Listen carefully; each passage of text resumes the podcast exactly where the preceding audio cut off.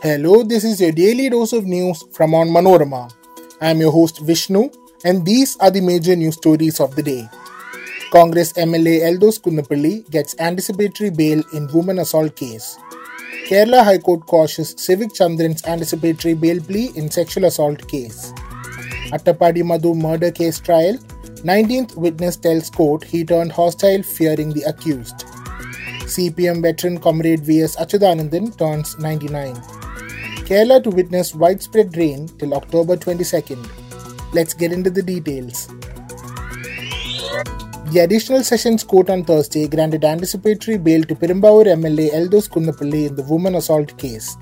The court directed him to appear before the investigating officer on Saturday. Meanwhile, Kunnapalli informed the Kerala Pradesh Congress Committee leadership, which had sought an explanation from the MLA that he was innocent and the case was fabricated. In his letter to KPCC, Kunnappilly reiterated that he did not physically harm the woman and that the only aim behind the false complaint was to finish him politically. The assessment of the party leadership is that there has been a failure on the part of Eldhose.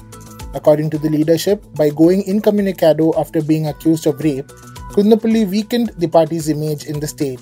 KPCC President K. Sudhakaran has ordered an investigation into the issue.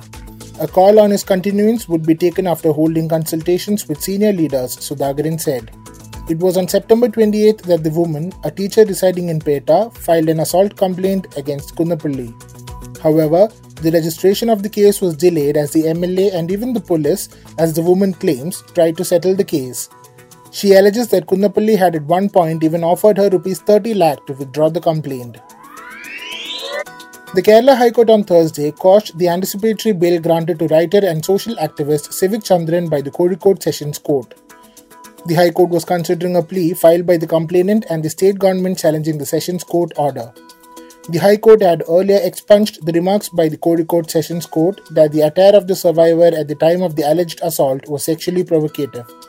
According to the complaint, Chandran behaved indecently and grabbed the survivor while she was relaxing on the beach after a literary camp on February 8, 2020. The Koyilandy police filed a case against Chandran on July 29, 2022, based on the complaint. However, the Sessions Court granted him anticipatory bail. In its judgment, the Sessions Court had made the controversial observations on the dress of the survivor after examining some photos from social media produced by Chandran's lawyers. In a morale booster to the prosecution in the Attapadi Madhu lynching case, a witness who had earlier turned hostile reiterated his original statement during trial on Thursday. Kakki, the 19th witness in the case, told the Special Court for SC/ST Prevention of Atrocities Act at Mannarkad that he turned hostile earlier, fearing revenge from the accused. He apologized to the trial court and said he stood with his original statement given to the police in favor of the prosecution. Kakki was a temporary watcher with the Forest Department and he was sacked from the job after he turned hostile. His original statement to the police was that he had seen a group of people taking Madhu out of the forest from where he was captured allegedly by the accused on charges of theft.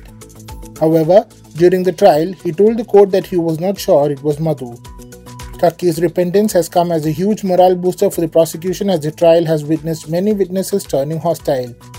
So far, 27 prosecution witnesses have turned hostile, leaving questions over the fate of the case. Madhu, a tribal youth from Chindakki hamlet near Mukkali in Attapadi, was captured from a cave in the forest and beaten up by a group of men on charges of alleged theft on February 22, 2018. They handed him over to the police, but Madhu died on the way to the hospital. The cause of the death was internal injuries he suffered from the beating. All the 16 accused, however, secured conditional bails from the High Court on May 30, 2018.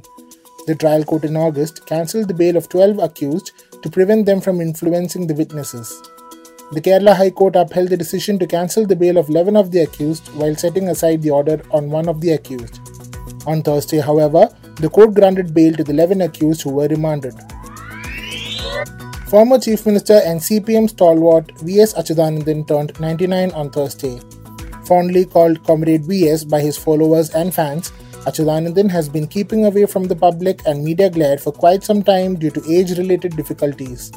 According to party sources, the veteran celebrated the day along with members of his family, and visitors were not allowed to extend wishes considering his health condition.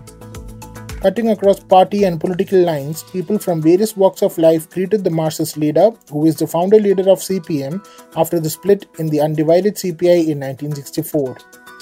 Born on October 20, 1923, in a working class family in the Alappuzha district, Velikkakathu Shankaran Achyutanandan became part of the trade union after ending his formal education at the primary level.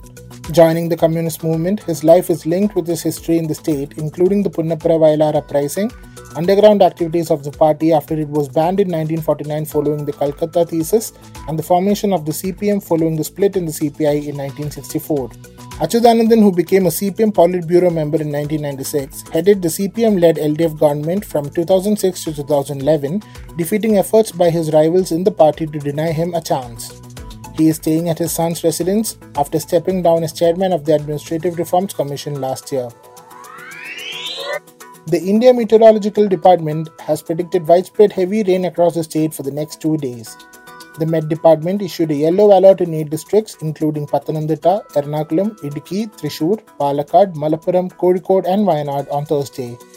A low pressure belt has formed over the Bay of Bengal and it is likely to develop into a cyclonic storm. A similar low pressure belt has also taken shape over the North Andaman Sea, said the Weather Office. Hence, there are chances of heavy rains and lightning at isolated places till October 22nd. The impact of the cyclone will depend on its trajectory. It is expected that it would travel in the west northwestern direction and reach the central Bay of Bengal Sea by October 22nd, where it would turn into a depression. It may evolve as a cyclonic storm in the next 48 hours, the National Weather Agency stated. The warning also said a low pressure belt has also formed near the Maharashtra coast in the Arabian Sea. That brings us to the end of this episode. Be sure to come back tomorrow. As always, thanks for listening to Daily News Tours.